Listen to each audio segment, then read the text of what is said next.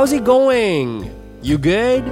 サクズ・ラディオ from シカゴのお時間ですこの番組ではシカゴで活動する日本人スタンダップコメディアンのザク柳川がニュースやポップカルチャーを通して見るアメリカの今を皆様にお届けいたします私おはよう日本にも出ちゃいましたザク柳川ですそして本日もお相手ははい、私進行役さえこです。よろしくお願いいたします。よろしくお願いいたしますこの番組はシカゴのボーイズタウンスタジオよりお送りしております。ということでまたお茶の間を騒がしちゃった。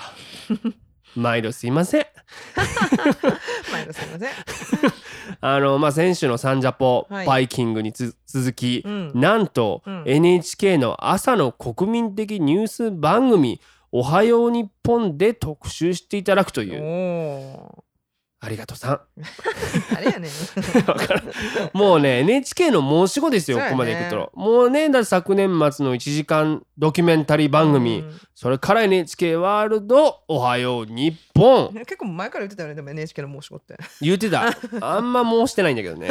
そう。まあこれはでも何回も見てるけどさ NHK に出るということはもう全国民に愛されてるってことですから ポジティブやね。ねえだからもう受信料払っててよかったですよよかったよ、本当。あとはあの N 国党に入れないでよかったね。なんかこの前久々に見たらなんか党の名前変わってたやろあ。れどういうことなん？わかるなんか古い政党から国民を守る党。で今日ニュース見たらまた今度はなんか嵐の党に名前変わったんでし何がょしたいんでしょねほんまどうなってんねんな本当に。う。よかったね、入れんくてほんま。ね。まあでもねあのー今回の「おはよう日本は」ねその3つの番組の中だったら尺も一番長かったのかな？あ、そう。長かった、ねネタもちゃんとやってネタもやってくれましたあやよってくれたんや。本当に。そう。まあなんかこう一番丁寧にね伝えようとしてくれたという感じはしたしうん。なんていうかこうねザ報道番組っていうちゃんとした視点でねこう真正面からねあのスタンドアップというものを紹介してくれたなるほどなというか、ね。でこの番組でもねなんかその原稿を読んでくれたのが、うん。川崎理香なっていう方だったんだけど、うんうん。あのもうずっとさ取材もしてくれてて、うん。もうねいい人なんだよほんあとそもうそしてもうね美しいとにかく。笑顔がもう素敵なんですう。よ。へー。しかもこう理知的な人でさ、うんうん。しかも聞いたらなんか生まれがミシシッピ州らしいね。かっこいいね、ミシシッピなんや。ミシシッピやでもうファンになって思ってね、うん。もう聞いてるかなこれね そうそうそれで言ったらね1ヶ月以上ずっと取材してくれてたんやけど、はい。その間自分もずっとこの Saku's Radio をさ聞いててくれたみたいで。だからこれ聞いてるよ今だって。ありがたいですね。言うとこか？え？ありがとうさん。分からへんな これ。何なんだろう。まあだからそれに比べてもサンジャポなんか全部番組のネタカットなんだから。それはさ、デーブさんのことをやあの言うたからかな。やってしまったからさ。なあもういつまで言うねんって感じだけどな。全然いいんですけど。ね。そうでもそれで言うとだやっぱさ朝のニュースやったわけやんはい。ねだから結構いろんな人が見てくれてるなと思って、うんフォロワーとかも一気にギュンって増えたんよ。あ、そう。YouTube とかもね増えたからなんかこのサクズ・レイディオも今これ初めて聞いてはる人とかもいるんちゃうかなね思ってはじめまして。ねだから今日はもうあのなるべく人の悪口はなしでいこう ね新しいフォロワーがもう引いていくからどんどんでもそのフォロワーで言うとやけどその茂木健一郎のラジオ出た時もう全く増えなかったのね そんなことないですよ。そんなことないの。茂木先生にもなんだかんだお世話になってるからもう。人の悪口なしでいこう言ったとね一発でやっぱこのなんかふつふつと。普通ですあったかい方ですよね、はい。まあでもそうそう本当にいろんな反響が結構あってさ、うんこの番組にもあのメールが届いてましたから。ねお読みしましょうか。お、はいということで、えーラジオネーム滝川彦一さんということですね、えーはじめまして。今朝 NHK の朝のニュースを拝見しましたそして思ったことを提案させていただきたくメールを差し上げていますネタの中でアジアンヘイトをやめようとおっしゃっていましたがその直後に Because 僕はアメリカンヘイトじゃないなぜならアメリカ文化が好きだからだと付け加えた方が面白いのではないでしょうか何分英語力はないもので英訳はお任せいたしますがぜひご参考にと思いメールを差し上げた次第です。というまあ、えーまあ、感性の死んだ方からのご意見いただきまして。えどうするよこれ。あーまあでも、えー。うんまあね。ね。まあほらでも彦一の言うようにさこう日本語だと 彦一が言ってんだから彦一の言うようにねこれ日本語やとあんまり面白くないだけで、うんうん。これをね彦一が言うような英語にしたら面白いかもしれないからこれやってみないとこれ物は試しやからさオッケーでこういう予期せぬところでさほんまのイノベーションのヒントって隠れてるやん。感性死んでる言ったくせに。いやでもそうや初め感性死んでると思われるかもしれんけどそれが結局あ間違ってもだけど豚骨ラーメンになったとかさ いちご大福になったみたいなことでしょ？多分じ歴史的にそうもなん。ということで英語にしてみましょう。はい。We should stop Asian hate because I don't do American hate. You know why? Because I like American culture. これダメだね。彦一これあかんかった。ごめん。はい 違うんだよ。違うんだ違ようんだよ。こうじゃないんだよ。でも、まあいいか。でもこれね、これリスナーの人にも言っとかなあかんねんけど、うんその NHK の番組でこうね流されたのっていうのはこうネタの一部分がまあ使われてるものだからこ後半部分カットあされてるそういうことやったよねそうそう、はいだからそうなんていうの？番組でさ「We should stop Asian hate」バンって切れてたんやけど、うん。その後、まあこれ多分放送できひんからと思うねんけどあ本当言ってたのは「We should stop Asian hate so that we Asians can go back to hating each other like we've done more than 1000 years」っていう。あ、うん。つまあ、つまりアジアンヘイトやめようや。僕らアジア人同士がお互いにまた喧嘩できるようになるためにねみたいな。これはアジア人同士の問題やからほっといてやみたいな感じですよ。うんうんうんでまあだから次のネタへのまあブリッジみたいな形で使ってたものなんだけどうんうんもうそのなんつうの？視聴者からしたらさアジアンヘイトやめようふーってなってる部分だけ聞いたらさ僕もなんか活動家みたいやん。そうそうそうコメディアンじゃないやんそうそうそう。そうなんでね。だからそれで言うとほら去年舞台でさ「ヘイコロナ!」ってお客さんに言われたっていうくだりのとこがさ取り上げてもらってたんやけどはい、あのまあネタの全容としてはね、まあ、初めての方いらっしゃるかもしれないから言っておくと、うんまあ、舞台に上がったらお客さんの一人に「ヘイコロナ!」って言われて、うんまあ後的に、まあ、差別ですよそれは、まあうんうん。まあでもそいつのことをよう見たらハイネケンを飲んでたのね。うん。だからもうこれもういじるしかないここと思って舞台から上田読んでこの人種差別主義者にコロナビールを5本持ってったってくれと。うんで、Who pays? 誰が払うんだい？メキシコっていう風に言ったっていうまでがジョークなの。はいはい。でもこれも途中で、まあ、ブチンってなってんねんけど、うん。で、まあそれもしゃ尺の問題やから全然仕方がないことなんだけど、うん。この誰が払うん？メキシコやでっていうのは、うん。もちろんこのトランプがさ公約に掲げてたメキシコとの国境に壁築いて、えーそれ誰に払わせるんだ？メキシコだっていうのの引用なわけよ。うんうん。でこの要はそのやじってきた酔っ払いに対してのお前もこの同じ人種差別主義的な発想を持ってるんだよっていう皮肉で言ってるわけですよ。はいはい。ってことなんだけどこれ放送を見たらこのまあ NHK やからまあもちろん仕方ないねんけど、うん。この字幕がさ、うん。違う銘柄のビールってなってんのよ。あーあコロナをっていうところ。そうそう。だからブランド名だだ出さん方がいいからね。はいはいはいそうはいはいそうそう。まあでもさもうそれで言うとねもうこの Saku's Radio がスポンサーになってもらうために今必死なのはシカゴ発のビール Goose Island ですけどもはい。これコロナと同じ会社なんでああアンハイザー・ブッシュ・インベブですよ。だからもうどんどんどんどんもうコロナを言っていただいていいからね NHK でも。ななんドルチェガバナの曲でさうん。紅白出てるってことは別にブランド言ってもいいわけよ。まあまあねそういうことそうやろ、はいはい。そうだからそうどんどん言ってもらったらこのラジオがどんどん潤う可能性があるから。そうやねね、前も言いましたけど日本に帰国した時にスポンサーになってもらおう思ってなんとか話取り付けて資料をさ一人で持ってプレゼン乗り込んだんでその会社のオフィスに。ね言ってたね。のもええ感触でぜひぜひメールでいろいろ詰めましょうってなって。えー、未だに返信がありません。どうしましょう。ひもじいです。もうもう期待できんのかな？ね。いやまだ僕はね期待してますけどもあこのラジオ本当ノーギャラで運営されてるからはい。もうさえこさんも僕ももうこの3ヶ月ぐらいもう泡と冷えしか食べてないもん。そうですね。かカレーとか。カレーって久々に言うたけど。もう山の上のオクラのね歌に感情移入してます。そあのじもうね人々の困窮を歌う歌ですから。だってもうさえこさんもあれでしょ？この番組に来る前マッチ売ってたでしょ？マッチ売りながらここまで来たからね。スタジオまで。ってくれませんか？そこのご婦人で命の炎をかすかに灯しながら。外暑いっちゅうねん言うて。そうやね。この季節いらないからね。さあ売れへんわ。ということで、まあ、何が言いたいかというとグースアイランド！ねでもこれ本当お世辞じゃなくあの本当に美味しいビールですから。リスナーもあの日本で聞いてはる方とかね。日本でもグースアイランド飲めるようになってきたから。お、ねぜひ飲んでくださいよ。うん。でこれ飲んだらさあのグースアイランドになんかメールしといてほしいよね。お客様相談室みたいなそう。サクさんのラジオ通して知りましたって これがね僕の予想やで。う、うん、100件行ったら晴れてこの番組に話来るから。100件でいけるかね。いける。だからサクラテスみんなで飲めば。あ一人3通出せばいいんだよ。ーあそういうことがそう。オールスターのファン投票みたい頑張なってくださいあの、ね。サクラテスの皆さん。なんかこれ課題課題ですこれ。夢が広がるね なんか。人にやらせる。ね。ということで今週も行ってみましょう。最初のコーナー。What's happening America? さてこのコーナーでは毎週今起きているホットなアメリカのニュースを独自の視点で皆様にお届けいたします。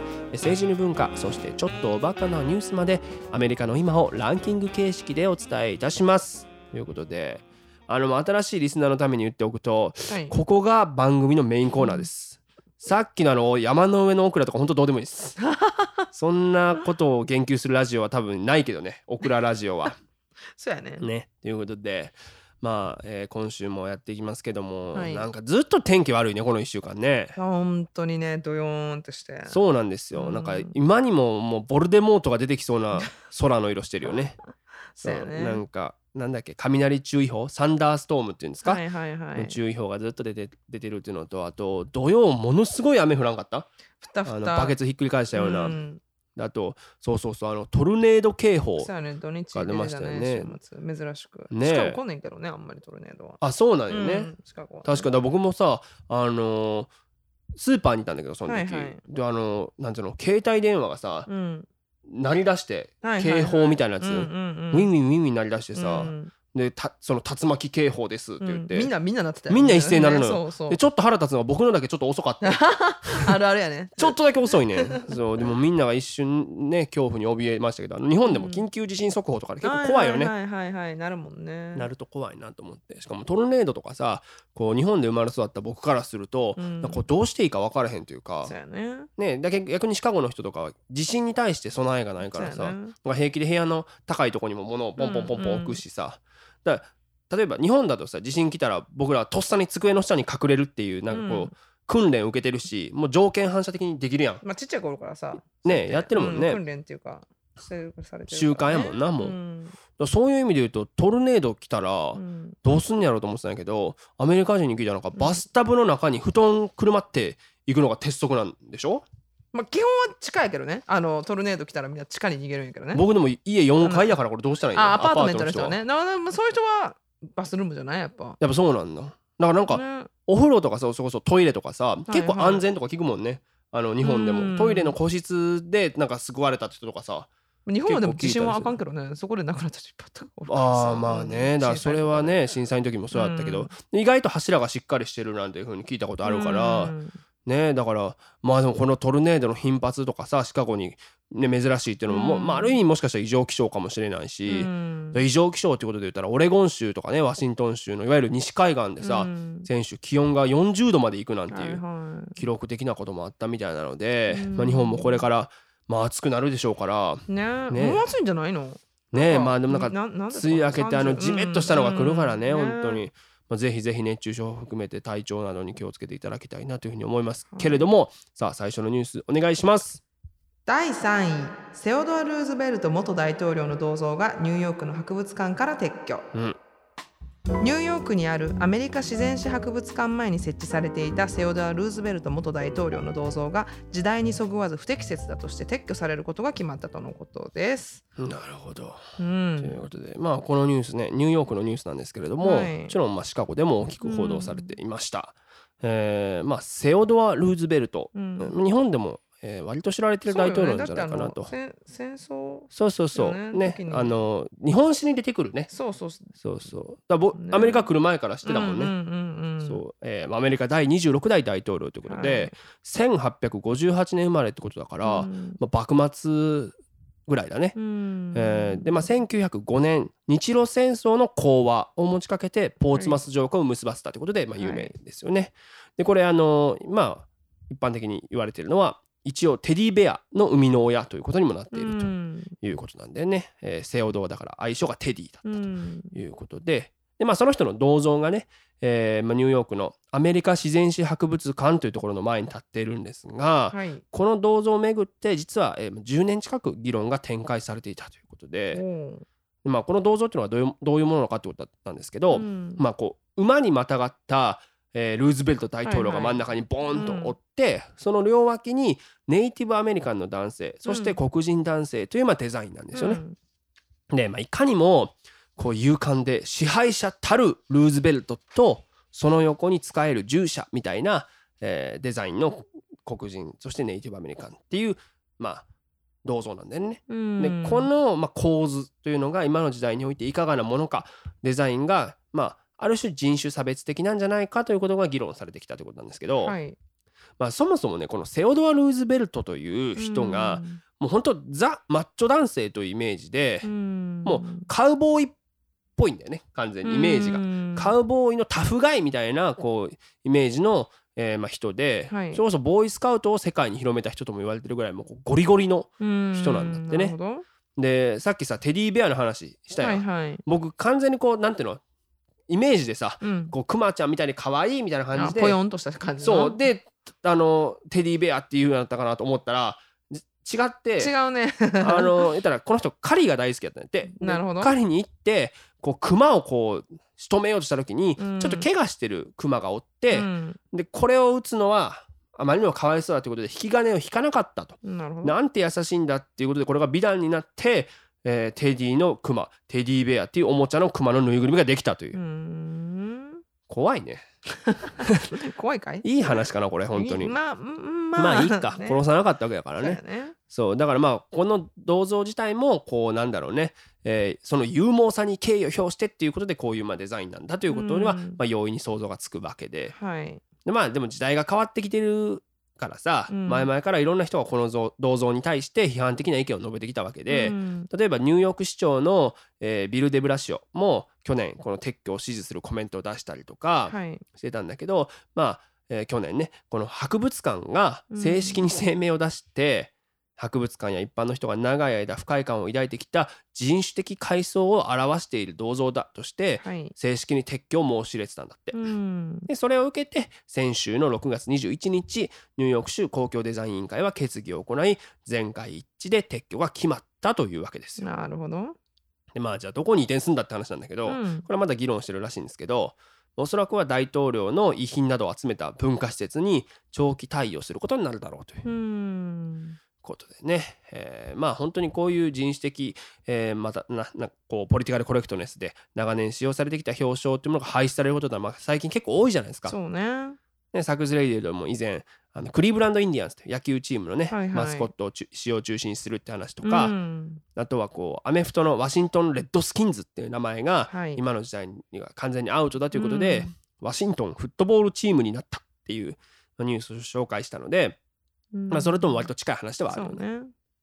で、まあ、今日はですねせっかくなのでこのニュースをきっかけにはい。近年アメリカにおける銅像撤去問題ということについて紹介できればなというふうに。銅像撤去問題。銅像 銅像撤去問題これね大きい問題なんですよ。うん。だからもう本当にねこれをめぐって近年アメリカでは大きな混乱そして衝突が起こっているので、うん。えまあ、そこを紹介できればというふうに思うんですが、はい。その議論の中心にあるのは、えーロバート・ E・ リー将軍の銅像なんです。うん。誰だっていう人いるかもしれないですけども、はい。まあ、あんま日本ではねさっきのセオドア・ルーズベルトよりは、えーまあ多分馴染みがないのかなと思いますけど、うん。どんな人かというと要は南北戦争の時に南軍の最高司令司令官を務めた人物で、まあ、いわば英雄ですよ。はい。まあ、だからこそ全米の各地とりわけ南部を中心に彼が馬にまたがった銅像というのが、うん。まあ、置かれているわけなんだけども、まあ、だけど南軍っていうことからも分かるようにこう奴隷制度を促進していたというふうにに今の時代では認識されていると。うんだからこそまあ奴隷制度の象徴でもありまたそれを肯定しているとみなされかねない彼の銅像そして南軍の旗を撤去すべきだという議論がまあ各地で起こっていたわけですよねな。るほどねでまあ2015年例えばサウスカロライナ州では当時の州知事、まあ、彼女はインド系だったんですけども、はいが南軍機とリー将軍の銅像を撤去しようというふうに提案し、うんその法案が議会を通過。ほででこれをきっかけに、まあ、あのノースカロライナだけじゃない多くの州や都市で、えー撤去運動が始まりうはい例えばニューオーリンズでは2016年の市議会で採択の後、うんえー銅像の撤去が決まったとうんいうことなんですよね。でまあニューオーリンズって人口の、えー6割が黒人とも言われておりますから、はいまあ割と当然の流れなんだろうなというふうに思って。で次がバージニア州のシャーロッツビルという、まあ、町。うん。で、まあ、バージニア州ってもともと奴隷貿易の始まった都市なんですけども、まあ、南部の中では珍しくリベラル寄りなまあ、州で。はい。で、まあ、当時の副市長、えーまあ、これはアフリカ系アメリカンの人だったんですけど、女性だったんですけどもこの人の提案で決議の末2017年撤去が正式に決まったと。なるほど、だけどこれにね反対する勢力がうん。インターネットを中心に抗議集会の参加を呼びかけてはい。州外からもうわーっと人が集まってきたのよ。うん。で、まあ、この銅像が置いてある公園ではい。その銅像の撤去に賛成する人とうん。反対する人で衝突が起こって、えーまあ、警察も出動する事態になりまして、うん。あの目にスプレーするやつあるやんあの。サイルスプレーみたいな。それそれそれ。はいはいはい。それをまあ投入するとかもう本当に大きな混乱になって、うん。まあ、最終的にその公園自体を封鎖しなければならなくなったんだけど、はい。その混乱の中で、うん。えーまあ、あの車でね、えー引き殺すなんてじ、えー事態になってしまってうん。死者がたくさん出てしまうというね、はい。えーまあ、ことになってしまいましたと。うん。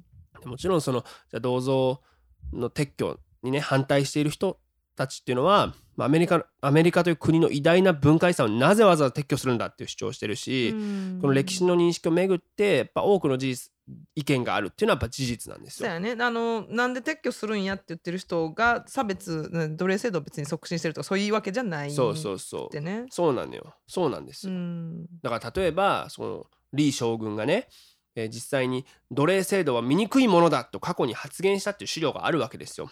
へえ。だからまあそのねいやほらこの人は偉大で奴隷制度なんて肯定していないじゃないかっていううん。人もいっぱいいるし、なるほど。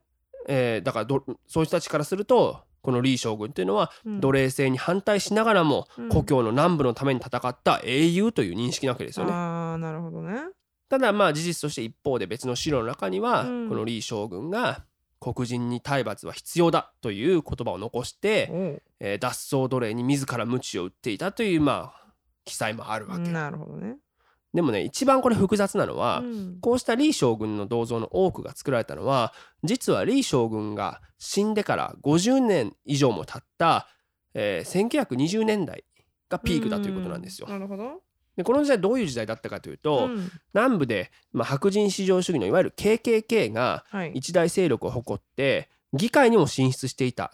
コロナわけですよね。あーなるほどねでまあこの時期に、まあ、一つの白人至上主義の一つの口実として、うん。李将軍という歴史を利用し銅像を築いたという、まあ、背景があるわけですよ。うんなるほど。だからプロパガンダとして利用したっていうことなんでね。うん。だから何て言うんだろう。この問題ってこの李李というこの人そのものの歴史的歴史的評価ということよりもむしろはい。後の時代にこの人をち用いて行われた歴史という観点から、えーこの銅像自体が問題視されてきたんだよね。うん。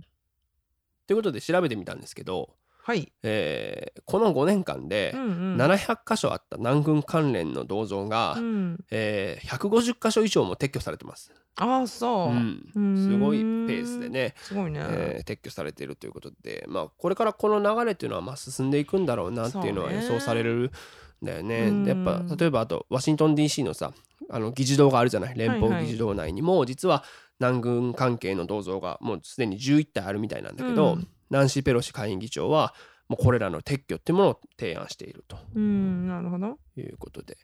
あとはやっぱ、えーまあ、リー将軍とどまらずね、うん。えーまあ、昨年ブラック・ライブズ・マターが起こりましたけども、うん。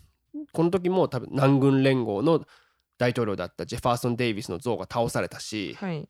あとはねそのブラック・ライブズ・マター警察組織に対しての、うん。えー抗議もすごく活発に行われてましたから、うん。例えば、えー強大な警察権力を振りかざしてフィラデルフィア市長にまで上り詰めたフランク・リッツォっていう人がいるんだけどはい。その人の銅像ももう落書きまみれにされて完全撤去されたってなるほど。まあだそういうふうにこう各地で歴史の生産見つめ直しということが行われているということだね。はいまあでもその歴史の生産ではもっと遡るとさ、うん。実はこれ全米中でクリストファー・コロンブスの銅像の破壊っていうのはもう1960年代から行われてきてると。ああなるほだね、そもそもコロンブスはアメリカ大陸を、まあ、格好つきでね発見っていうどことになってるんですけども、うんまあ見方を変えれば先住民への弾圧の始まった日ってことですからね。そうそうだから先住民の人はこの日をね祝ってる祝いたくないとは言ってるんね言ってるずっと。ねだからまあそういう意味でこうマイアミとかボストンとか大都市でもクリストファー・コロンブスの銅像の破壊、火を放たれたりとかあと首をポンってこうもがれたりとか、はいはい。もちろんさっき言った落書きとか、そういうようなことがこれこれまで頻発していたという歴史があるみたいです。うん。でこれ面白いのはさニューヨークのセントラルパークにも大きいコロンブス像あるやん。はいはいあるね。であれどうするんですかってクオモ知事が聞かれたんだけど、うん。いやー撤去しなくていいんじゃないかなっていうコメントをしててそれはなぜですか？って記者が聞いたら、うんちょっとあのコロンブスあの僕と同じでイタリア系なんですよねっていう。あの極めて個人的ね、そんな個人的感情で決めちゃう？いいんだって。そっか そっか。ねうん。いいみたいよ。うん。だからそういう意味で言うとねでもこうした銅像の撤去っていうのは何もアメリカだけじゃなく実は世界中で起こってる議論でうん。イギリスでも、えーまあ、その病院とかをねいっぱい建てたこうエドワード・コルストンっていうこう人がいるらしいんだけど、はい。そうだから病院とかいろいろ作ったからこうあ偉い人だって言われて銅像ができたと思うんだけど、うん。結局そういうものとかも病院とかもなんだろう奴隷を使って作っていたしすごいこう過酷な労働条件で働かせていたっていうこととかが、まあ、分かってきたりとかして、うん。海に掘り込まれたとかね、えーいろいろあるらしいですよ。ね、だからまあこういうね歴史の再認識生産っていうのが行われているってことですけどもまあ難しい問題だよねこれね。まあそうね。どう評価するか。うん。ね、だから日本にもさ、はい。二宮金次郎像とかたくさんあるやん。はいはいはい。でもあれもなんかあるでしょ？なんか歩きながら本読んでるのは危険やっていうんで撤去されたりしてるんでしょ？なんか。えそうなの？なんか歩きスマホなんか助長するからっつって。やねん。ちょっと本本やからいいやん。ね。そうでも本もまあ読んでたら危ないけどね まあまあそうやけど。そう。でもそう。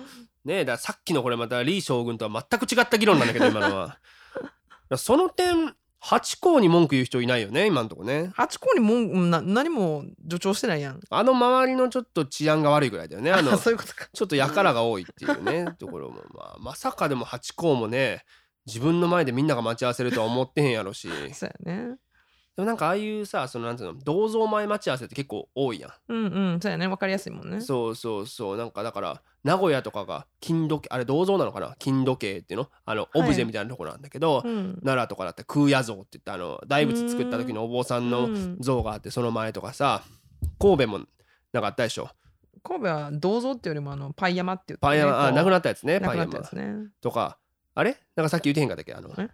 たぬきたぬきあそれ明石ね。明石の駅にはそうそうたぬきたぬき像があるから。たぬきたぬき前ブロンズみたいなやつなの？それとも。ブロンズみたいなのが私ぐらいの身長のタヌキが だ結構巨大なタヌキじゃあタヌキ前で待ち合わせしようみたいな。ってなるよね。結構そういうのでさ待ち合わせ場所に銅像ってやっぱ便利やん。なんだかんだ。うんうん。まだアメリカであんま聞いたことないね。コロンブス前集合とか あれ？ね。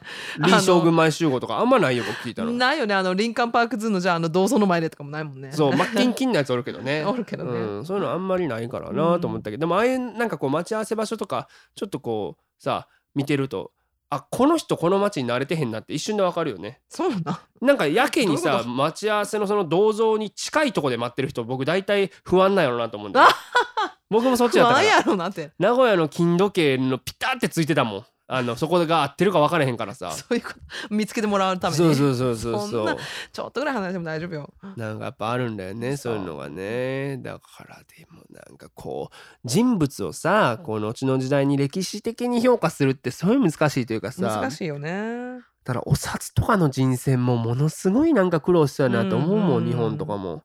ねだからまあずっと僕物心ついてから結構福沢諭吉が一万円札なんやけどさ、はいはいはい。もちろん彼が偉い人なのは間違いないと思うんですよ。ううんでも例えばなんだろうまあ脱アロンを晩年唱えてたりしてさそね。その中でまあこのいわゆる野蛮なアジアから出るんだみたいな記載とかがあるから、はいはい。そう今の時代においてまあ差別的だっていうことでアジア諸国からの批判もあったみたいなのよ。うん。らそういう意味でも全く角の立たない人たちを見つけてくるっていうのはこう非常に難しい困難なこと完璧ななんだろうなと。人はいないと思うからさねどこを評価して。ね。だからもうなんかアニメのキャラクターとかね。うん。コロスケとかだったら大丈夫そうだもんね。なんかな。なんで今コロスケを出したのかそうわかんないんだけど。なんでコロスケなんてドラえもんじゃなかったんやと思ってねちょっとやっぱ同じ作品でもねどっちでもいいんだけどさ ドラえもんなんか角立つ時ありそうだなとかもちょっと思って。あそっか。わかんない。別にあの例はないからこれ何のこの成立しない自分の話なんだけど。個人的な 感想そうそうそう。そう。なんですよね。まあだからそういうふうにアメリカでもねお札がほらハリエット・タブマンってね、はいはい。あの奴隷を逃がしてたね活動家の人に変わるなんて話もありましたけども、うん。まあこれから歴史というものの見方がそれぞれまた重要になってくるかなというニュースでございました。はい。ということで次のニュースいきましょう。第2位人気深夜トークショーコナンが28年の歴史に幕。コメディアンのコナン・オブライエンが司会を務める深夜のトーク番組コナンが6月24日をもって終放送を終了したとのことです、えーこれによりですね28年にわたって務めた深夜のトークショーがその歴史に幕を下ろし、まあ、多くのファンから惜しむ声が出ているとのことです。ということでねこのニュース、はい。僕も見ましたよ最後の放送ね。ああそう。よかったですようん。非常に。コナン・オブライエンっていうコメディアンですけどもね、はい。あのどうなんだろう。日本でどれぐらい知られてるのかなとかちょっともう僕ほらもうなんか角度なく見られなくなっちゃってるからさ、ああそっかそっかそうやねね、割とあ名前聞いたことあるっていう人もしかしたらいるかもしれないんですけど、そうね。まあ顔見たらわかるかもね。顔見たらわかると思う。うんうん。もともと彼ハーバード大学出身で、ほう。えーサタデーナイトライブの、えーライターを、まあうん。務めた後、えーシンプソンズアニメありますよね。あはいはい。のライターとしても活躍して、えーでもこれ表に出た方がええんちゃうかっていうことで、うん。1993年深夜のトークショーである NBC の、えーレイトナイト・ウィズ・コナン・オブライエンの司会に抜擢されるという、えーキャリアをたどってるんですよね。すごいよね。だからそのいわゆるまあね。日本語で言うと放送作家だったわけよ。そうね。が急にこう表に出ましょう。っていうね、うん。まあ、よくアメリカではある流れなんだけど、ということで、えーまあ、その1993年だろ僕1歳ですよまだこの時。ねここから2009年まで、ー、うん。えーこの「レイトナイト・ウィズ・コナン・オブライエン」という番組をずーっと、まあ、やってたんだよね。うん。で、まあ、これ NBC でやってる番組なんですけども、はいい。まあ、いろんなゲスト呼んだり、うんうん。まあ、コントをしたりとか、まあ、本当にこう人気番組としてずーっと愛されてたんだけども、うん。そこからまあちょっと契約で NBC と揉めるんですよ。おおなるほど。こうちょっといろいろまああって、うん。でまあ結局契約を打ち切って、まあ、降板になるということなんですけども、はい。えーただ、えーもうすぐもう本当間髪そこまで開けずに、うん。満を持してケーブル局の TBS と大きな契約を交わして、はい。えー2010年から「コナン」っていう番組を放送してきて、うん。まあ割とフォーマットも似ててさ、うんうん。えーゲスト呼んだりとか、なるほど。えー本当にコントもいっぱいあったし企画もすごい面白くって、うん。だからなんて言うんだろうコメディアンにとってこの「コナン」に出るのが一つの大きな目標夢と言えるぐらい大きな影響力のある番組だったっていうのは事実だと思うんですよね。なるほどね。僕の友達もこのライターにね抜擢されて。あそそう。この番組のライターから一気に知名度を上げていったっていう人がなるほどね。3人ぐらいおるかな。うあそうなんや。そうそうそう。ということでね。このコナン・オブライエン自体も本当にシニカルで、うん。でもなんかこう上品な芸風なので。なんかうんそんなイメージ。で僕は本当にすごく好きなんですけども。だから結構面白いのはねあの一般の人とこう街に出ていって絡むってコーナーがあるんだけど。へえなんていうのそのやり取りとかさそれ軽妙だし、うん。客いじりみたいなのもすごくこううまいんだよね。へえだからなんかそこら辺もすごいこの番組でみんながあのこの番組はねみんなが愛してた特徴だなともゆえんだとも思いますし、うん。あとまあアメリカだとそこまで実は一般的じゃないこう業界ジョークだからこう、うん。楽屋落ちみたいなのあるやん、はいはい。スタッフさんこういじったりとかさ、うんうんうん。ああいうのとか割とあの初期の頃から結構積極的に取り入れてるってことでもあの有名だなというふうに思いますね。ううん。んなんかそういう流れとかあの作ったのは確実にコナンだなというふうにも思いますし。なるほど。だあとそうそう日本でもあれだよね。あの話題になったのは一回日本にロケで来てるんですよ。ああそうなんや。あれいつだ？23年前かな。あの要は名探偵コナンってあるじゃないですか、はいはい。コナン君。あのアニメね。うん、そうそう。で、まあ、日本で人気らしいけど、うん。俺の方が本当のコナンだぜ。どっちか白黒つけようぜみたいな こうふっかけてさ。なるほど。なんならコナン君が有名になったのはこれ俺のおかげなんだぜみたいな ふっかけ方をして、うん。こう作者のさ青山剛昌さんの出身地である鳥取県を訪ねて、うんなんかこう市長にも面会したりしてさなんか一日市長とかもやってんのよ。そこまで？そう。で地元の人とこうなんか触れ合ったりとかしながらへなんかこうやるっていう企画で。なんかこうね、うそれも面白かったねすごく。東京の原宿とかでなんかいろんなこう奇抜なファッションしますとかやったりとかさ。ーなるほど。すごいよく作ってあるなと思って、うん。というまあコナン・オブラインなんですがまあ一旦今回で、えーレイトショーからは引退ということなんですけども、うん。またあの HBO って大手のね、えーはい。ところと新しいショーが始まるってことなので、なるほど。まあ、期待はしてるし、うん。あのね去年ぐらいかなポッドキャストを始めてへえそれ結構生き生きしてんだよねなんか。生き生き生きしてるん。や生き生きしててすごいあの人気のある番組にもなってるみたいなので要チェケラーなんですけども、うん。まあでも本当にこのなんだろうアメリカでレイトナイトトークショー、うん。まあ、いわゆる深夜のこう司会者がいてゲストが来てっていうトークショーって本当に長く愛されてるというか、ね。それこそ多分1970年代とかさ、うん。スタンダップコメディアンにとって一番のゴールっていうの、うん。別に映画出ることでもこうテレビのなんつうのコント番組に出ることでもなくて、はい。ジョニー・カーソンって人がやってる、うん。ジョニー・カーソンショーっていうのに出るのがもうゴールだったわけよ。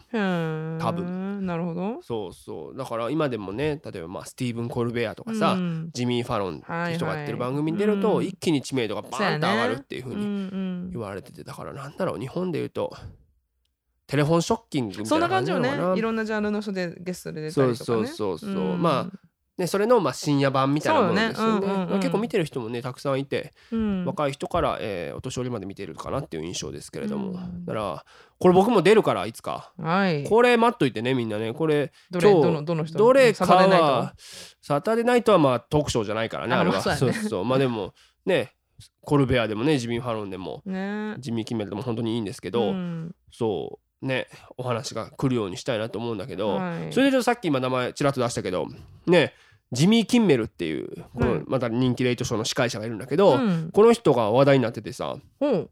あの、まあ、このコメディアンなんだろう割と政治的なコメントが多いのよ。うんうん。特にトランプが大統領だった頃とかはなんかそういうねトランプに対しての辛辣なジョークっていうのをもうかますことで、まあ、有名やった人なんだけど、はい。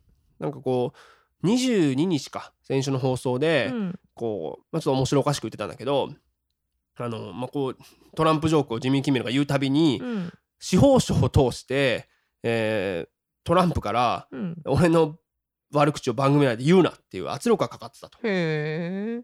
っていうことをねちょっとまあ言ってましたよ。で、あとはさっきね名前上がりましたけど「サタデーナイトライブ」っていうこれもずっと続くあの政治風刺とかをするコント番組なんだけど、はい。この番組でもね名物がトランプのモノマネをねするコントなんだけど、これに対してトランプ自身が、えーまあツイッターとかで文句を言うっていうのはね結構恒例行事だったんでね、はいはい。そう。あのアレック・ボールドウィンっていう俳優さんがトランプのモノマネをしてるんだけど、あいつのモノマネはノータレントだ。面白くもなんともない。みたいな。こう言ってて、まあ、それはみんな知ってたわけよ、うん。そのツイッター読めばわかるけど。ど。まさかの司法省にもあの言った圧力がかかってたんだっていうことをそこで暴露したっていうことがうん。割と話題になってたんだよね。なるほど。でさそのなんていうの？それが結構ニュースになったの番組での発言が、トランプ圧力をかけていた。みたいな、うんうん。そしたらその日のまたね夜のトークショーで今度逆にスティーブン・コルベアっていう、はい。えーさっき名前挙げたコメディアンがそれを受けて喋ってたんだけど、うん。このコルベアも実はこのトランプに対してこう辛辣辛辣なコメントを投げかけるコメディアンの代表みたいなところがあったんだけど、はい。いやいやジミー・キンメルとサタデーナイトライブに圧力かかってたのに、まあ、うちの番組かかってへんやんけ俺こんだけトランプのこと言ってるなんで圧力かけてこないんだこの野郎っていうふうに。かけて今回と圧そう。力を。どないなってんねんっていうふうに言ってたよ。ね。だからまあいろいろあんだね。いろいろあんだね。本当にね。はい。タモさんには圧力かかってないだろうね本当に。まあ司法省から行くことはないんじゃない？ね。うん。まあ司法省ってなんだって話ですけどね。うんねということでまあ次のニュースいきましょう。お願いします。第1位北米最大のコメディフェスティバルのプロデューサーが問題発言で電撃辞任毎年カナダのモントリオールで行われる北米最大のコメディイベント Just for Laughs のプロデューサージェフ・シンガー氏が自身の差別発言の責任を取り辞表を提出したことが分かったとのことです。ねというニュースですけども。はい。ちょっとびっくりしたね。ねうん。まあだからこのねサクズレイディオで言ってましたけども、うん。この Just for Laughs っていうまあコメディフェスティバルって、えーまあ本来はカナダのモントリオールっていうところで行われるんですが、もうとにかくねあの北米最大のコメディイベントで、うん。とにかくコメディアンにとってゴールのようなもうこれに出るっていうのはもう一つの目標っていっぱいいるんですよね、はい。だからなんだろう M1 みたいなもんですよ。そうよね。そうそうそう。大きいよね。っていうので、まあ、これに出たら人生が変わるみたいな、うん。えーもう本当に意味のあるフェスティバルなんですけどもそうそれ僕5月27日に、えーオーディション最終オーディションに出てきたのそうねよ。言ってたね。そうなんだよんでこれ日本人初でさこはい。れ大爆笑になったんだよ。あそう。僕の前のやつがキンキンに滑ったのにもかかわらず キンキンに滑ったんや。もう地獄のようなスタートから会場の空気を変えた。変えたかはわからないけどあれ？でも大爆笑に。そうまあでも本当にいい衣装ができてさうん。でまあきなんていうの？まあ本番も呼ばれたらいいななんて思ってたわけですよ。はいでもう本番がね7月の26から今年はロサンゼルスで行われるんだって。ああ言ってたね。そう例年。来月やね。そうでしょ？もう1ヶ月切ってるわけやん。全然連絡来へんな思ってたら 身内ごた。びっくりしたわどんなニュースやねんと思って。でこのジェフ・シンガーさんっていう人ね、はい。僕、まあ、名前もちろん知ってるんだけど、うん。直接はもちろん会ったことなかったああそっかそっか。でうん。まあそのオーディションとかにも毎年まあコロナの前とかはちゃんとほら全全米に飛びながら実際生で見るっていうのやってた人で、はいはい。まあ、今年はさこの人今カナダに住んではるから、うん。まあ、ビデオを見て審査するんだろうなっていうふうに思ってたわけ。うんうん。でまあどうなんのかな結果がと思ってたら、はい。このニュースが入ってきまして。なんでやねん。ねえなんかしかも、まあ、問題発言でっていうふうにニュースで言いましたけど、はい。まあ、要はですよ、うん。えー6月カナダの劇場で行われたイベントの中で、うん。まあ1時間ぐらい講演をしたんだったの講演ってあのなんつうのレクチャーそうそうレクチャーの方の講演ね、うん。うんそしたら1時間の中で、えーまさかの20回うん。N ワードを発したということで。それはなんでなんでしょう？ネタとしてってことなんですか？分からへん。これははもう全くななぜ？何なんだろうね。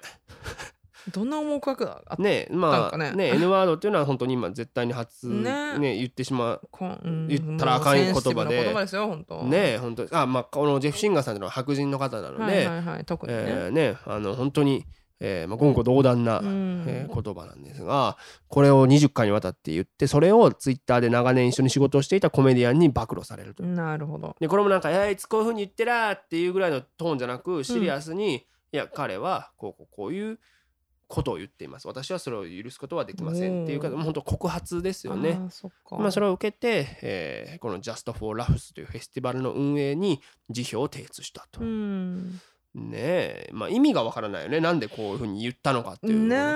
うん、だってこのフェスティバル自体ダイバーシティっていうものを掲げてるわけで、ね、そこのトップにいる人がさ、ちょっとねね、しかもブッキングを担当する人はこれってどうなんだろうってことでうん。だから今多分違う人がさブッキングになって、まあ、その内情っていうものはなんていうの？こう公にはなってないけど、はいはい。もう誰か違う人がブッキングを担うことになるんでしょう。まあね。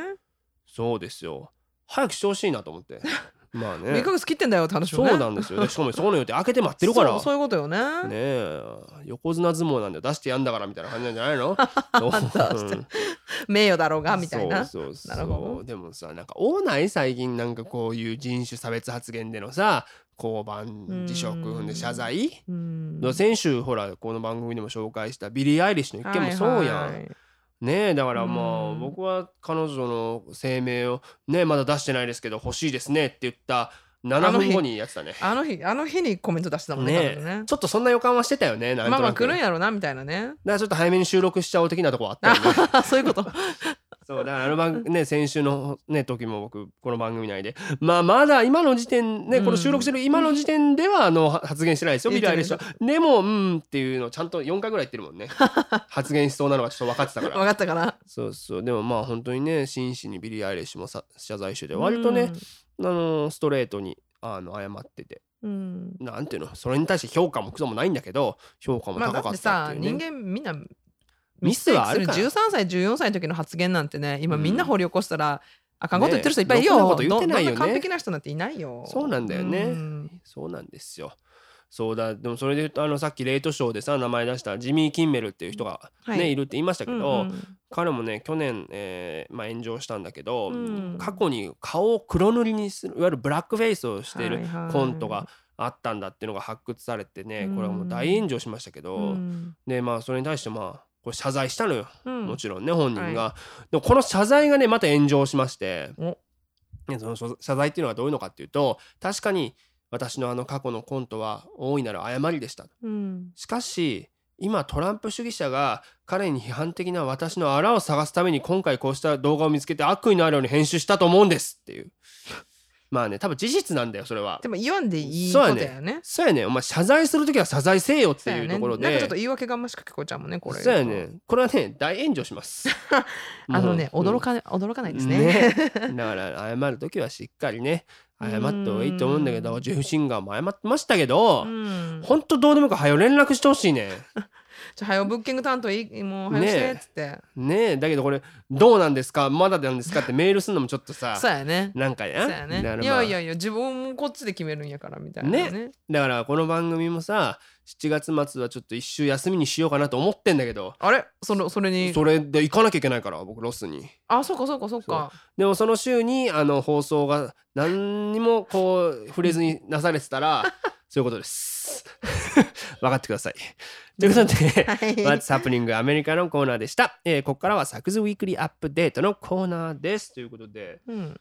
まあ、先週もね、まあ、割とショーが、えーたくさんあってあありがたいことにたくさん出させていただいたんですけど、うん。そうまあいろんな面白いショーいっぱいあったのよ。はい。なんかこう何？キャンプファイヤーみたいなこうコンセプトでさほう。キャンプファイヤーってこうあんま日本僕やったことないからあんまキャンプ外じゃないから分からへんねんけどまあでも修学旅行とかでやったやろなんかほら、学校とかで。全くね男子校とかそういうのないねん。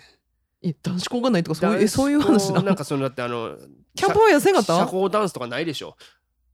いや、自然学校とかさ、林間学校みたいな、あれは小学校かなかった？ないないない。キャンプファイヤーしてない？キャンプファイヤー僕だからなんていうの？素人なのよ。だからキャンプファイヤーがどんなものか分からへんねんけどキャンプファイヤーをコンセプトにしたショーですっていうのに誘われてうん。どういうのやったかというとなんかこう言ったら外？うんめっちゃ中。であのスクリーンにメラメラって日だけが映ってんねんけど そこでキャンプファイヤーとかで披露するようなあこうストーリーをしましょう、はいはいはいストーリーテリングのショーだったんだけど。まああのそれに関してはあのあんまり語ることないから次の話に行きたいんだけど。そうそうまあまあそういうね、面白いコンセプトだなとか思ったりとか、まあねまあ、あとはなんかねそれこそさっきあのレイトショーの話をしたんだけど、はいはいレイトショーみたいなコンセプトの要はコメディアンがまず舞台でネタをやって、うんうん。うんそしたらその司会者の人と、えーインタビューをねネタの後にするみたいなのに呼んでいただいていいね。それなんかなんていうのちょうどそのコナン見た後だったしさ、うんうんうん。なんかこうそ備えになるなと思って。なるほど。いずれ呼ばれた時のこれで予も行演習やね。予行演習やと思ってさ行って。でこれをブッキングしてくれたのがその司会をと当日担当したうん、うんポール・ファーバーっていうはい。あのシカゴでずーっとやってるまあコメディアンなのよ。でこもうほんとベテランでさうん。面白いし、はい。あの弁護士なんだよね。あそう。元。まあ今もちょっとやってるらしいんだけど、うんうんなんかすごいもう理知的な感じでうさ、んうん。ジャケットバシッと決めてさお。でなんか楽しいショーにしようぜみたいに言われたから、うんうん。よっしゃ頑張りますとか言って僕うん。まあ舞台で出てさ、はい。結構受けたのよお客さんにも。ほんでまあ受けたらさもうお客さんこっちのもんや。面白いことになってねんから、うんうんそのインタビューとかもさちゃんと聞いてくれるなと思って、うん。結構不安やねんけどその、うんうん。準備できへんから。その打ち合わせとかもあえてしなかったのよ。何聞いてねとか。あそうなんや。そうそうそう。うん。まあでもほらポールを信頼してるから面な白いしさね。はいはいはいはい。ほんでまあ、えーまあ、ポールにいろいろ質問されんねんけど、うん。まあ、まずはなんかこう結構いろんなところでも聞かれる「あーなんでスタンダップ始めたんですか?」みたいな「うん。なんでスタンダップ始めたなの?」みたいな言われて、うんうんまあ僕別に野球やってたんだけどみたいなところからうん怪我でやめなあかんくなって、うんみたいなっていう話をしてて、はい。へえみたいなみんな聞いてるんねんけど、その時ポールがねまあこう和ますためにさ僕ら一緒のそあのソフトボールチームで野球やってるんですよね実は。みたいなお客さんに言ったら、うん。お客さんも「へえ」みたいになって、でポールも。ちなみに僕は先週ホームラン打ったんだけどね。とか言って。うん。えー、あはははみたいなお客さんになってたから、うん。ここやと思って僕が「まあでもあれはまぐれやんね」って言ったら、うん。お客さん「あははは」って見てうんポール見たら、うん。ムってしてた。うん？ちょっとイラッとしたんかな。もう確実に僕分かったよ。これあこいつ切れてるなってね まあまぐれなんだよあれは絶対に。僕は分かるのこれは完全に。そっかまあでもかあんな彼を立たせてあげようそこは。でもあれまぐれだけどねあはははが立たせてあげることだと思ったら、うん。ちょっとん？ちょっとがん？イラってしたんや。ちょっと真面目に取られてた。何？みたいな。でそこからさあのもう地獄ですよ。ね。質問が先鋭化してくるんだよなんか。なんかそうそうそう。でこうなんかいろいろこうなんつうの？聞いてくれる内容とかもどんどん変わってきてさ、うん。でもうなんだろうと最後の方こうそれまでずっとポールとか僕の言ったコメントとかに「あはははは」って笑ってたのがうん「うん、うん NEXT question」みたいな。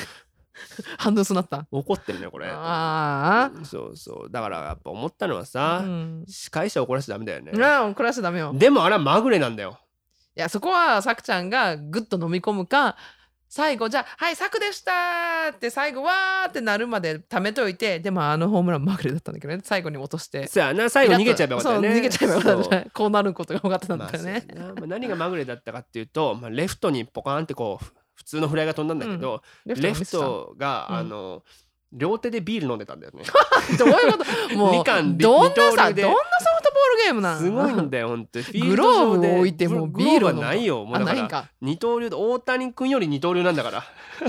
俺はビールに今忙しいと。バドワイザーとあのボールは知らんと。なるほどーね。そう。だからそれはホームランになるよね。そりゃなるわ。そうなんよ。だからちょっとこうなんていうの結構たんまりビールが入ってたのか知らないけど、うん。後ろにボールそらした後も、うん。あんまり腕振って走ってなかったもんね。ない。その間にポールがずっと走ってたからね 本当に。だからまあそういうことでねあの司会者とにかくコナン・オブライエンそれからスティーブン・コルベアを怒らせないようにするっていうのがね。それで言ったらスティーブン・コルベアのさショーにこんまりさんとかは先に出てんだよね僕より先そうよね。僕より先にて。こんまり さんあの人気ですからだってなんかのね、うん。広告みたいなんがソーシャルメディアで出てきたけど英語で喋ったったやつあの時。ついに、うん。あが頑張ってはると思って。いやそれはだって長いもんね大人気やもんね。いやすごい。動詞になっちゃったからコンマリーねがうん。ねということでね。まあだから、えー司会者をいかに立てるかっていうところがね 課題だという浮き彫りになりましたからはいいいリハでございました。ということで今週の Saku's Weekly Update 枕のお話前略シカゴよりのコーナーは出るぞレイトショーでございました。さあここで番組をお聞きの皆様にお願いです。サックスレイディオフロムシカゴでは番組をご支援していただける方々を随時募集しております。世界中でポッドキャスト、そして YouTube などでお聞きいただけるこの番組には皆様のお力が必要です。シカゴからアメリカの今を継続的に発信できるよう力添えをいただける方々、企業様などいらっしゃいましたら、サクズレイディオ at gmail.com までご連絡を。えーベンモアカウントや PayPal でのご参加も可能になりました。ポッドキャストの概要ページ、もしくは YouTube のこちらのアドレスにお願いいたします。どのような形でも構いません。皆様のご協力が必要です。ぜひともよろしくお願いいたします。ということで、次のコーナー行ってみましょう。サクズ Weekly English。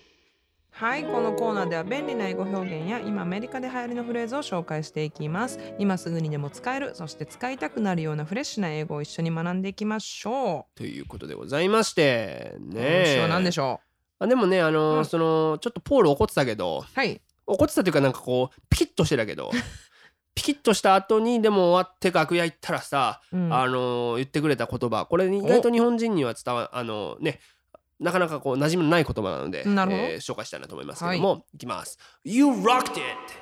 You rocked it. そうなんですが Rocket Rocket うん。ね、ロック。ロックンロールのロックだよね。そうね。そう。でまあなんか別に意味が合ってないような言葉なんだけどロックでもさこれ日本語でもさロックしてるねみたいな言わ言わないか。あんたロックだぜみたいなそれ。ジャニーさんみたいなジャニーさんとかゆうやさんが出てくるね。シェゲナベイベーが出てくるから。そうね。言いそうよね。そうだからロックまあそうやなロッケットっていう言葉でロッケットまあ You rocket っていう場合はもう最高だったぜとか、うん。ようやったな、まあ、グッジョブみたいなことだよな。うんそうやね。で逆にまあ You とかつけず例えばじゃあ今から公園行ってくるわってやつに、うん。ロッケットって言ったら、うん。ロックしてこいよ頑張ってこいようん。みたいなね、ねグッドラック的なそうそうそうそううん。そうだそういうなんつうのポジティブなねそうやまあ,、あーコメントもできるしポジティブなこう送り出しもできるというね、えー言葉でございます。ということで Repeat after me Rocket. You rocked it. という言葉でございました。さて次のコーナーです。Ask サクアスクサクでは毎週リスナーの皆様からのお便りを募集しています。ご質問からお悩み、ご感想など何でも構いません。ラジオネームを書きの上、サクズレイディオ at gmail.com、サクズレイディオ at gmail.com、sakusradio at gmail.com までお送りください。ということでねあのやっぱりね、うんこうおはよう日本さんに出させていただいて、はいまあ、フォロワーも増えたって言いましたけども、はい。なんかこうやっぱなんていうのポッドキャスト見ても、うんそうあの YouTube 見ても再生回数みたいなのがねやっぱ増えてるんですよ。あ、ありがたいですねね。えだからやっぱこうねこの、えー番組へのメールっていうものもね増えてきた増えてるかなと思ったんやけどもえどういうことですかあ今週1件です。ごまだゼロじゃないからね。ま、前からの溜まってる分もあるでしょうそうから、ね、そうそう。なので存ね続はできます。そうなんですこのコーナーがいつも本当首の皮1枚だから。はい。ということでね、えー今週も、えーお読みいたしたいなと思います。えーラジオネームゆっきーさん。さくさん、さえこさん、こんにちはこ。んにちは。初のアスクサクへのメールで緊張しています。シカゴ在住のサクラテスです。夫の仕事の関係でシカゴに来ることになったものの、右も左も分からずどうしていいかと思っていた時、サクさんが紹介されている記事をたまたま目にし、それからファンです。ネタも大好きです。先月、シカゴで開催されていたゴッホ展に行ってきました。そこで思ったことなのですがサクさんの作品はゴッホの絵画に似ている気がしました。どこかサクさんの中でもそういった部分を意識されているということはあるのでしょうか？間違っていたらすみません。ということでやっぱり分かっちゃった？え？やっぱえね分かる人には分かるんだよサイコさん。何？何？何？え、えー意識してたんかい？意識してます。本当？本当？もうあのとりわけあの浮世絵をこうバリバリ感じてる頃のねゴッホね、はいはいはいはい。中期かなあれは、うん。はいはいはい。してるんだよ本当にもう。ユッキーがせっかく言ってくれてんねんからさ。これね私も行ってきましたちなみに。ね。いいですよねこれね。日本にも行くみたいよさっき見たら。あそうなの？うんコメディ界のゴッホが言ってるからね本当に。大丈夫そんな大きく出て。謝らんというかさあのいやこのメールいいんだけど、はい。なんていうの？せめてさどどこら辺がゴッホなのかメールで書いてほしいよね。似てると思いましたって言ったらさそのなんかあるやん類似点とか。似ていると思いました。どこかサクさんの中でもそういった部分を意識されてることあるのでしょう？ないよね。感覚よ感覚。彼手がかりが少ないでしょ感覚よ。僕あんまゴッホ見たことないんだよね。あの あのだと思いました、ねゴッホ？ねだからやっぱゴッホっぽいんだって僕は。えーとねゴッホ店に行った私からさせていただくとね。ないよね。うん。ううんって感じ。で うん。うん頑張ってどっかうんうん。そうやんね。うん。あうんみたいな。ないんだよなゴッホっぽい感じ僕の中では。でもなんか気になりすぎちゃって。このどこら辺がさうん。似てるのかっていうのが手がかりが少ないから。じゃあもうゴッホ店行ってこよう。そうやね。だからあとリスナーのね桜ですの皆さんも日本に来るからもうすぐ秋にあねそっかそっかそっか。ゴッホ店に行ってうん。あのなんだろうその僕と似てる部分を見つけてほしいんだよね。本当に分かんないから。かももしくは僕はユッキーさんにメールで聞き返すよ。どこら辺が似てるのかっていうのを。メールのやり取りが始まるね。うん。いやもうびっくりしちゃった本当。ねでもやっぱ意識してます。実ははゴッホをね。桜鉄さんやからやっぱアート、ね。アートの感覚がある方なんよきっと、ね。ね。だからとりあえずメール待ってます。この番組では毎週リスナーの皆様桜ですの皆様からのお便りを募集しております。宛先はサクズレイディオ at gmail.com えーということで私、サク柳川、インスタグラムや YouTube、公式サイトなどでも随時情報を発信しております。お聞きの方々は、インスタグラムのサク柳川、そして YouTube もサク柳川公式チャンネルをフォローしてください。そして今お聞きのサクズレイディオ、もしお気に召した方々がいらっしゃいましたら、ぜひ SNS などでシェア、告知してください。えー口コミでこのラジオの魅力が広まると、私どもも非常に嬉しく思います。えーそして私の著書、Get Up Stand Up えー戦うために立ち上がれが好評発売中です。現在 Amazon で予約が可能となっております。ローマ字で作柳川と検索してください。ぜひぜひよろしくお願いいたします。ということで、改めましてまた来週お相手は作柳川。最高でしたバイバイバイバイ